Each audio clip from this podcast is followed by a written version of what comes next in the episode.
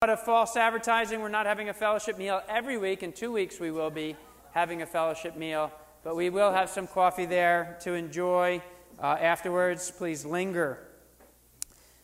We are going through the Gospel of Mark. So if you have a Bible, please turn to Mark chapter 4. Mark chapter 4.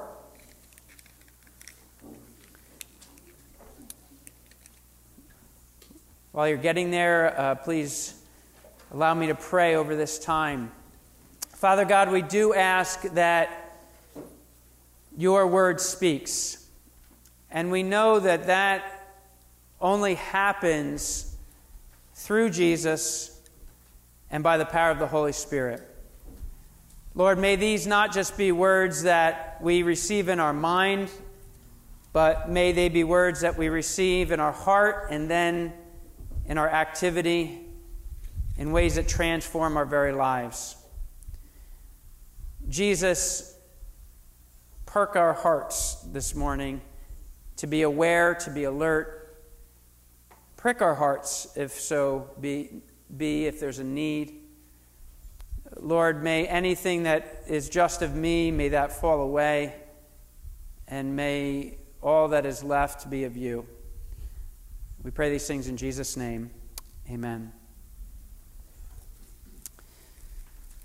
So, over the next couple of weeks, as we enter into Mark chapter 4, we'll be um, in a section that Mark is giving us a taste of Jesus' teaching in respect to parables, short stories, illustrations, metaphors that drive home a moral or spiritual lesson.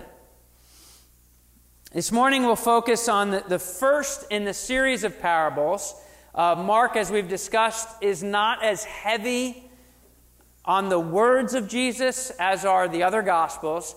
He, he's very action driven, and we've seen Jesus very much in action. In a sense, actions speak louder than words.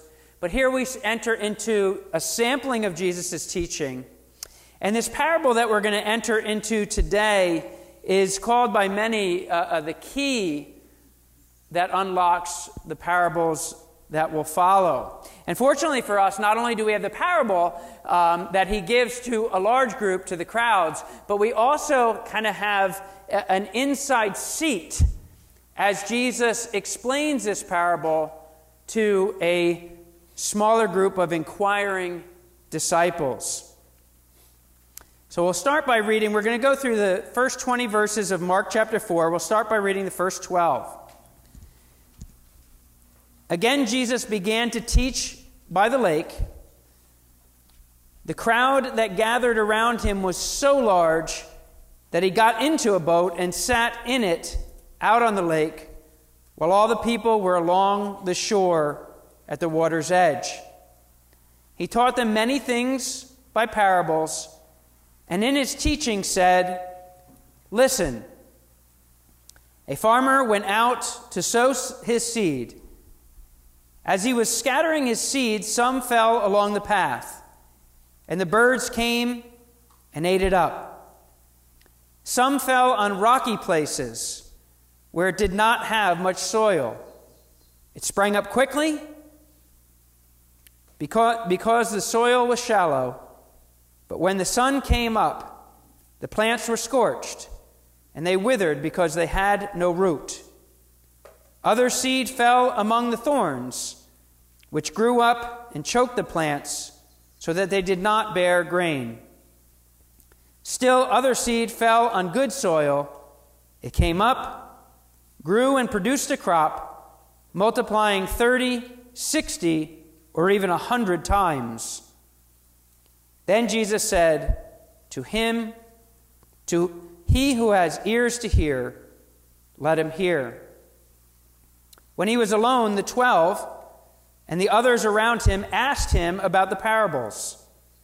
He told them, The secret of the kingdom of God has been given to you, but to those on the outside, everything is said in parables, so that they may be ever seeing but never perceiving and ever hearing but never understanding. Otherwise, they might turn and be forgiven. So we'll stop there. A story about dirt. Jesus is again teaching in the open air. We get a little bit of that taste even in this setting. Um, he wasn't confined to buildings. He's, we often find him on a hillside or at the seashore. Here he is teaching from a boat moored in the shallows of the water to a very large crowd. We actually get the sense that Mark may be saying, This is the largest crowd yet. He begins with a simple call to listen. Listen. Charles Stanley used to always do that all during his teachings, right? Is he still teaching, Charles Stanley? Listen, listen, friends, listen. A call for focus, a, a call to pay attention, to, to give the time to tune in, to concentrate, to consider what's being said. Now, we might say, aren't they already listening? Isn't that why they're there? But we're clued in here, I think, that there's listening that goes beyond just hearing. There's a listening to Jesus' parables that takes a bit of work. It's a different kind of listening, a different kind of thinking. It's, it's a processing with an open heart and an open mind in a way that's spiritually receptive. A couple of weeks ago, Cheryl and I and my daughter Amber went and did our first escape room. Anybody ever do that? An escape room? Okay, a few people. Um, it was set up by good old Joel. We're going to miss Joel. Joel Davis is going to be moving. The One Life is moving him on. It's been a great, great pleasure for you to be a friend over these many months. Uh, but Joel, Joel's family actually runs a business that sets up escape rooms down south. So Joel set up this escape room um, down in one of the stables over at Three Springs and invited Cheryl and I and, and Amber uh, over to try and escape. So we get there, and he um, explained to us that we've been captured by pirates so, of course, he, he plays the Pirates of the Caribbean soundtrack all through our, our time there. And he says that um, the pirates are, I guess, up, uh, up on the deck. We're down below deck, and they're drinking and making merry. But in an hour, they're going to be off. And if we uh, don't get out in an hour, we'll be at lost at sea forever. Um, so we began, and, and in this escape room, there's a bunch of boxes and a bunch of locks and a bunch of clues and a bunch of brain teasers. And we realized quickly that, that to get out of this room is going to take a different way of thinking. It's going, to be ta- it's going to take some thinking that's out of the box. How do we line up these numbers? What's the clue here? You know, what, what do we need to see that we normally would overlook? Thinking out of the box. We died.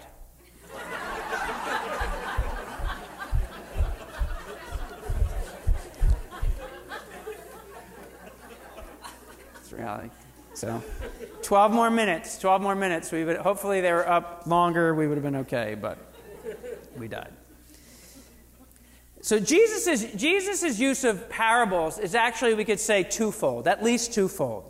Uh, for one, they give a simple, memorable, and relatable way to convey what we may call heavenly realities by, by the means of kind of real, normal, everyday earthly examples. Uh, but secondly, they test the spiritual receptiveness of the listener, of the hearer. Um, they, in that sense, they, we could say they sift the wheat from the chaff. By nature, parables both reveal and hide. So it's a really interesting, if, if anything, genius way for Jesus to convey truth. They reveal and they hide depending on one's spiritual receptivity. Uh, the 17th century Blaise Pascal, so Blaise, there you go, there's Blaise Pascal wrote, There is enough light for those who only desire to see, and enough obscurity for those who desire the contrary. There's enough light for those who only desire to see, and enough obscurity for those who desire the contrary. If the parables are to be understood, it puts, it puts some onus on the listener to put the work in, to make some moral and spiritual connections, to have some discernment, and then to act accordingly. To think outside of the box, and then to say, how does this relate to my real everyday life? And then go and do. Right? It's not just about intellectual assent. Too many people do that with religion. Too many people do that with Christianity. They say, "Oh, I've got it. Now I understand. Oh, now now I get it. Now I've arrived because it's here." But Jesus says, if you're not putting it into practice, you're still the foolish man. It's the wise man that builds his house on a rock. And what that means is, as he says in the end of the Sermon on the Mount, in Matthew chapter 7, that the wise man hears these words of mine and puts them into practice. Otherwise, we're fools. Parables are then a form of invitation. An invitation with those who have eyes to actually see, and those who have ears to actually hear, and those who have hearts to actually be receptive and to turn from their sin to God and find forgiveness and transformation.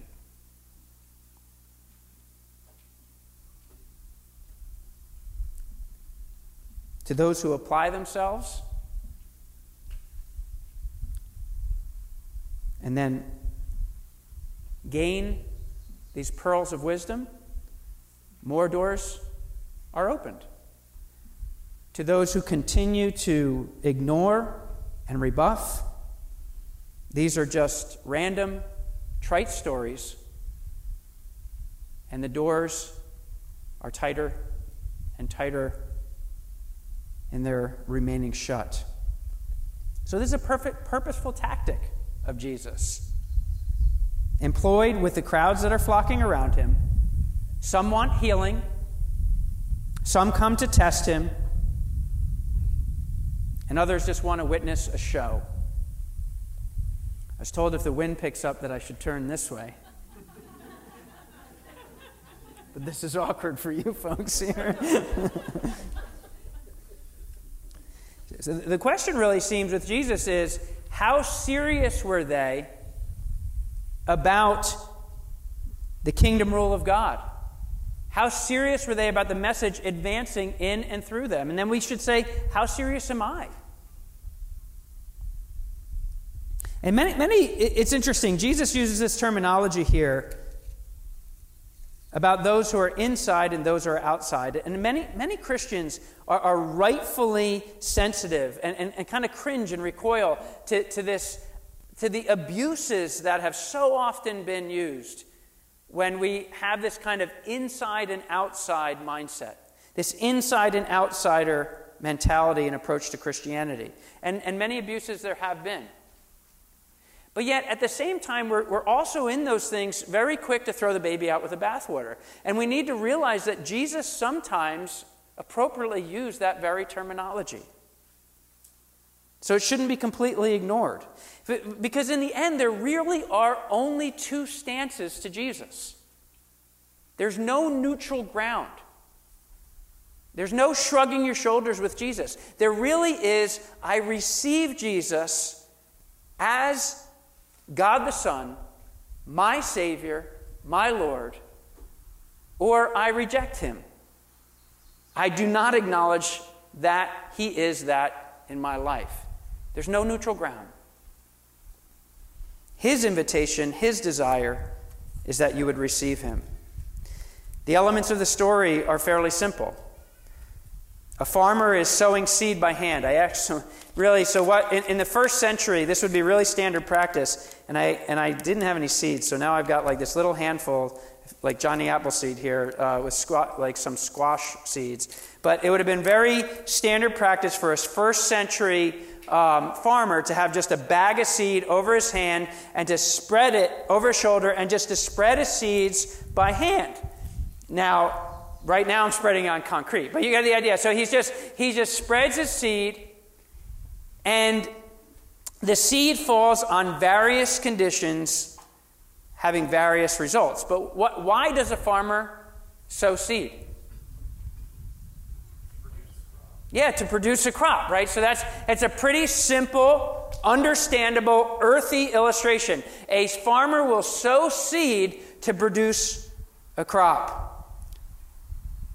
Some seed falls on a path where it doesn't even germinate and it's consumed by birds. Uh, some seed falls on the rocks where the seed is quick to sprout but just as quick to wither because the roots are shallow. Some seed falls in the thorns where the seed is just choked out by the weeds, it's rendered fruitless. And then there's some seeds that land on fertile soil, and the seed germinates, and it produces really what the, the illustration Jesus gives, it produces a ridiculous crop, even though that crop varies. It would, it would have been a bumper crop, above and beyond expectation, abundantly fruitful verses 13 through 20. Then Jesus said to them, and now again, this is a smaller group of disciples, including the 12, that are inquiring about the parables. Don't you understand this parable? How then will you understand any parable? The farmer sows the word. Some people are like seed along the path where the word is sown. As soon as they hear it, Satan comes and takes away the word that was sown in them. Others, like seed sown on rocky places, hear the word and receive it, and, and at once receive it with joy. But since they have no root, they last only a short time. When trouble or persecution comes because of the word, they quickly fall away. Still others, like seed sown among thorns, hear the word, but the worries of this life, the deceitfulness of wealth, and the desire for other things come in and choke the word, making it unfruitful. Others, like seed sown on good soil, hear the word, accept it, and produce a crop 30, 60, or even a 100 times what was sown.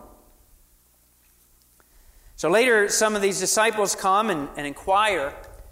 They're asking Jesus, Jesus, what's going on? You wonder, were they a little bit bashful, you know, in the larger crowd to say, hey, Jesus, we need a little bit of explanation here. But they're faithful to pursue Jesus afterward and sit with him and say, We need more explanation. We need to know what you're talking about. This, this story of, of seeds and dirt and soil and rocks and weeds. And in this, Jesus gives a, a gentle rebuke. You know, basically saying, if you don't get this parable, how are you going to get any of the parables? And again, Jesus is indicating that this is a key that will unlock all his teaching to come.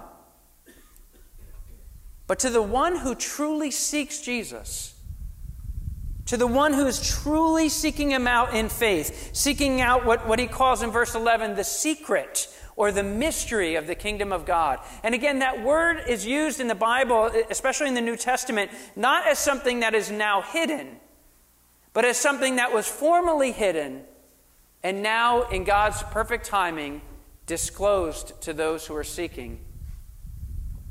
This secret will be revealed to those who seek the Lord. But to those who do not seek Jesus in faith, who do not have perceiving eyes, understanding ears, receiving hearts, the result will be that the parables, and then Jesus himself, will, will remain an unformed puzzle. Jesus again goes through the elements of the story. The farmer is sowing the word. In other words, there's a proclamation of the word of God. It's to be understood as the good news of the kingdom of God, what Jesus was proclaiming. That, that God's kingdom rule was among them. And it was found in Jesus. This is the word that the disciples are to go and proclaim. That God's kingdom rule is available, that it must be surrendered to in Jesus. The seed is sown liberally. It, it, it's sown in all kinds of places, on all kinds of soil. It is sown so liberally that any soil that would receive it, it's available to. But not everybody hears and receives the message. It depends on the heart of the hearer. Some, again, are only concerned as they come to Jesus about what they can get. Lord, heal me. Lord, fix my now situation now, and then I'll go on my merry way. Others doubt his claims altogether. Even last week, we saw even his family at that time was, were doubting him. Were even maybe thinking that he had gone out of his wits, lost his senses, gone mad. Others were already antagonists, and some were true disciples. Each soil relates to how different hearts respond to the message. God, Jesus here is relating you to dirt. What kind of dirt are you? What kind of soil are you? The seed on the path eaten by the birds is like a person who, as soon as they hear the message, it's snatched up by Satan. It never has any time to germinate. This represents the hard heart. The hard heart. It's hard toward Jesus being the way and the truth and the life and the only way to the Father. Those are the claims that Jesus made that there's only one way, and it's me. Peter, when Peter speaks in the beginning of Acts, he says there's only one name in, under heaven and, and on earth that by which man can be saved, and it's, of, and it's the name of Jesus. But the hard heart refuses that. It might be a person that says, okay, maybe other people need Jesus, and maybe it's a really good crutch for them, and maybe it's something that helps them get through life, but I don't. And maybe the person that feels like they're pl- plenty good on their own accord, that, that when they stand before God, they can just kind of pull out the list of their good deeds and merits and say, Here I am, God, surely you'll accept me. It might be a person that doesn't even believe that there's one God. Never mind that Jesus is who he says he is, as he claims to be God's Son. Or it could be someone that, that as life has gone on, they've become disillusioned about what following Jesus is. They've become bitter. They've become hurt, disappointed. Is your heart hard? It's interesting as a preacher, I must say, and again, I'm not judging people as I look around the room. I know people listen differently, and, but, but it's interesting because you do realize that every time you preach, people receive it differently. And I think that's what Jesus is saying, that even for him, as he was preaching, people received it differently. And some just had hard hearts. Some, some can hear a sermon, some can hear this sermon, and then even this morning have, have, kind of a twinge and say, maybe there's some truth to that. Maybe there's something going on. Maybe there's something about Jesus that I need to check out. But then as soon as we sing the last song and as soon as the conversation starts, heart is hard, out to the car, what a beautiful day, on with my life. Uh, the seed sown along the rocks sprouts, but, but it sprouts quickly and it withers quickly. So, this is the next example Jesus gives us. It, it, represents a shallow heart. It's that person that seems to happily and even excitedly receive the gospel. Yay, Jesus! That's awesome. I can go to heaven. I can come to Him and bow before Him and ask for forgiveness, and He's going to forgive my sins, and I go to heaven. Everything's great. Jesus said there's all kinds of promises, all kinds of blessings, and they're all mine. And that's true. That's all true. But the problem is when discipleship gets difficult, when following Jesus gets hard, listen, it always gets hard, right? It always gets hard. There's always times that you're like, Lord, what's going on? And, and why am I going through this? And there's still going to be pain. Jesus said, In this life, you will have trouble, but take heart, I've overcome the world. He didn't say, In this world, you won't have trouble. He says, You will have trouble. But he says, Take heart in me. i I'm the overcomer. So, but when discipleship gets hard, and it always will, The shallow heart doesn't stick with it. This is a reason I think that we can't, we should not sugarcoat what it is to follow Jesus. Or that, and again, not to be a harsh judge here, or we shouldn't boil Christianity down to, okay, everybody close your eyes, everybody bow your head, s- stick up your hand when no one's li- looking, and now you're a follower of Jesus. Now, it is one step of faith, but it's not meant to be a secret. It's meant to be a public acknowledgement. This is who I am. That's what baptism is about, right? I'm with the Lord. The Lord is with me. I'm going to show it to the world. And it's a beautiful thing. Coming to Jesus means forgiveness. Just last week, right? All sins can be forgiven, except those who are obstinate and blaspheming towards the Holy Spirit that harden their heart. There can be forgiveness. There can be the love of God that's undeserved. There can be eternal life, the promises of heaven. There can be the, the indwelling of the Holy Spirit, the empowering and the guidance of God, even within my very life. There can be a new community that I enter into, a new family. But it also means change. Coming to Jesus also means self denial. It also means taking up my cross daily and saying there's all kinds of things that go on in my heart that I can't trust, that I got to say no to, that I got to trust the Lord in. It also means working out life within community, and that's hard. It also means that at times following Jesus is going to be very countercultural. Even at times that you'll be laughed at and ridiculed or rejected. And this is a sort of difficulty in which the shallow heart says it's not worth it. The seed among the thorns also germinates, but it's crowded out by worry and greed and lust and other pursuits and passions, so it's fruitless. So we have, we have the hard heart and we have the shallow heart. We could call this the cluttered heart or the preoccupied heart. Worry displaces trust in God. And then you look to what Jesus calls the deceitfulness of wealth. And then and he talks about then other pursuits. It could be all kinds of other things and other lusts and other pleasures and other activities. It's deceitful because it gives a sense of security, but it's a false security. The deceitfulness of wealth, the busyness of life, fill in. The cluttered heart says, life just gets in the way.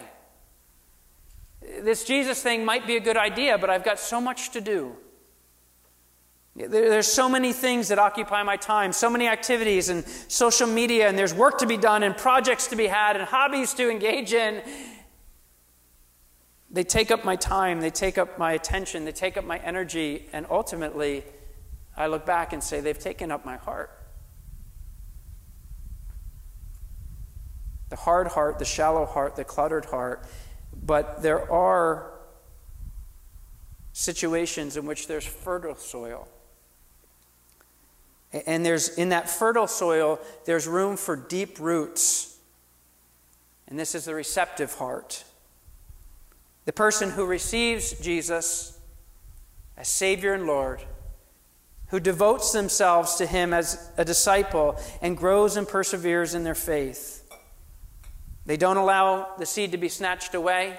They don't allow the seed to, to be choked out. They don't give up under difficulty. They're not distracted by worry and greed and lust and, and the like. That doesn't mean you're perfect. All of us fail. but the, tra- the trajectory remains the same. You fall down, you get up, and you keep walking with Jesus. And instead, the message grows deep and it produces a great harvest. Although, again, Jesus is clear that even the harvest will vary, but the expectation is great. And what is that harvest? I believe it's both inward and outward, it's, on, it's, it's onward and upward. First and foremost, it is salvation. It is reconciliation with God, the forgiveness of sins, and eternal life. But then it's to know God better and better. And you never stop doing that. He's infinite. And then when I do that, I get to know myself better. And as the Holy Spirit starts working in me, knowing myself better, in that safe place of the love of God, there's refinement and more refinement and more refinement in my character. And the fruit of this should be my relationship and my walk with Jesus overflows in the lives of others, overflows in my relationships and in how I respond to my spouse and my kids and my workmates and schoolmates, whatever it may be. Jesus' parables generally have a central truth. It's again, there's a, there's a paradox here because they're deep, but there's a sense they're very simple. We don't need to be kind of like the, the spiritual Gnostics that overly mystify every detail. In fact, in fact, a lot of people do a lot of damage that way. But, but they're inviting us to process the spiritual meaning behind the story. Or we're lazy and we're hard hearted and we dismiss it. But if we're to understand and apply, it takes work, it takes cooperating with the Holy Spirit of God. So, how should, as we wrap up, how should this impact us? For one, I'd say we, we shouldn't be surprised when other people respond in these various ways. Um, have any of you been really discouraged by the person that seems so excited about the Lord and then three months later they're, they're gone? That should be discouraging. That should be even sad, but not shocking. There, there's all kinds of responses because there's all kinds of soil and all kinds of heart and, and hearts. And Jesus was God in the flesh, and he was preaching to people face to face. And even as God in the flesh is, is preaching to people face to face, there are some who receive it, some who ignore it, some who are antagonistic toward it, and some, when it gets hard, just walk away. So, if that was the experience of Jesus, why should we expect anything different? It should be sad, but it shouldn't be rattling to my faith when the responses vary. But more to the point, we should examine our own lives. Has there been an initial response to faith? Our initial response to the gospel? Have you been receptive soil in the sense of Jesus, I do need for your forgiveness. Jesus, I do need your salvation. Jesus, I do need you in my life. I want to know I'm going to be with you forever. I want to know that I'm going to be with you right now. Can you trust that that's made possible in real time and space because Jesus laid his life down for you? That he says, I will take your mess, your sins, your brokenness on myself, and there it will die on the cross. And you can find forgiveness with God. And there's the promise of life as Jesus was raised from the dead, victorious over the grave. Have you bent your knee and surrendered to Jesus as Lord? God's kingdom rule in your life. There's initial faith, initial response of good soil. But for others, you've done that years ago. But now you've given up thinking. You've stopped searching. You've stopped asking. You've stopped perceiving. You've stopped knocking. You've stopped praying. You've stopped learning. You've stopped applying. I don't say that in a harsh judgment. I'm just saying that for some of you, that's real. Some of you have allowed yourselves to get bored with your faith. Let me tell you, Jesus is anything but boring. Following God is anything but boring. And you can blame it on the church, and you can blame it on the preacher, and you can blame it on the worship leader. But what you need to do is say, What's going on in my heart? What's going on with me? Have I stopped seeking? Have I stopped listening? For, for some, it's been months and years since you could say, God has taught me something new, God has shown me something fresh. For some, God has challenged you in a specific area to do a specific thing or to see specific change, and you've rebuffed Him and you've rebuffed Him, and now you're wondering why you don't feel like there's any growth in your faith. Because listening means listening and applying. But I think Jesus' bumbling young disciples here are a great encouragement to us, to us all no matter where we're at. They clearly have far to go. Jesus indicates that. How could, how could you not get this parable? But yet, one of the things that marks them as, as sincere is their persistence. Their persistence. They come to Jesus. Tell me, Lord. It's that, it's that persistent widow that won't stop knocking at the door. Tell me, Lord, I need to understand. I need to know you. I need to go deeper. And part of the point of parables is that faith demands persistence. Seeking, asking, knocking, learning, praying, growing. But none of that comes easy. Some people come to church week after week and they, they want a preacher to spoon feed them some, some feel good spiritual motivation. And then they, they go and they make no personal effort through Monday through Saturday, and they call that walking by faith. And I don't think Jesus calls that walking by faith. The invitation is much grander, much more beautiful than that. It takes time and dedication to have supple hearts hearts that are plowed over, fertile for the Lord, fertile for God's Spirit.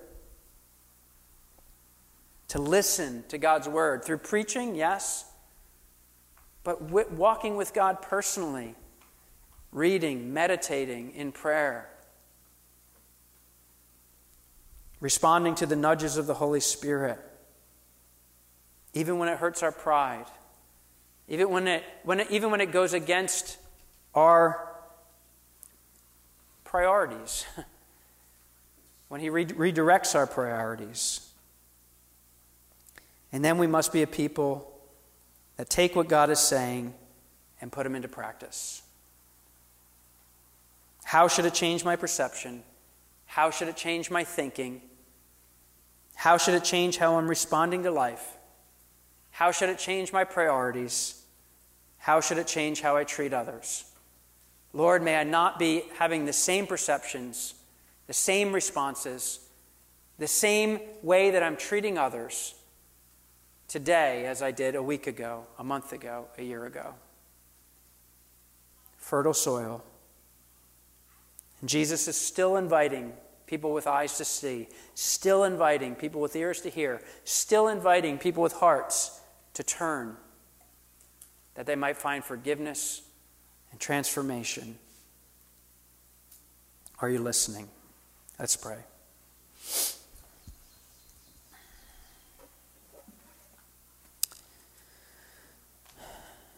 Lord, this morning we thank you that you are faithful to teach, that you are faithful to push.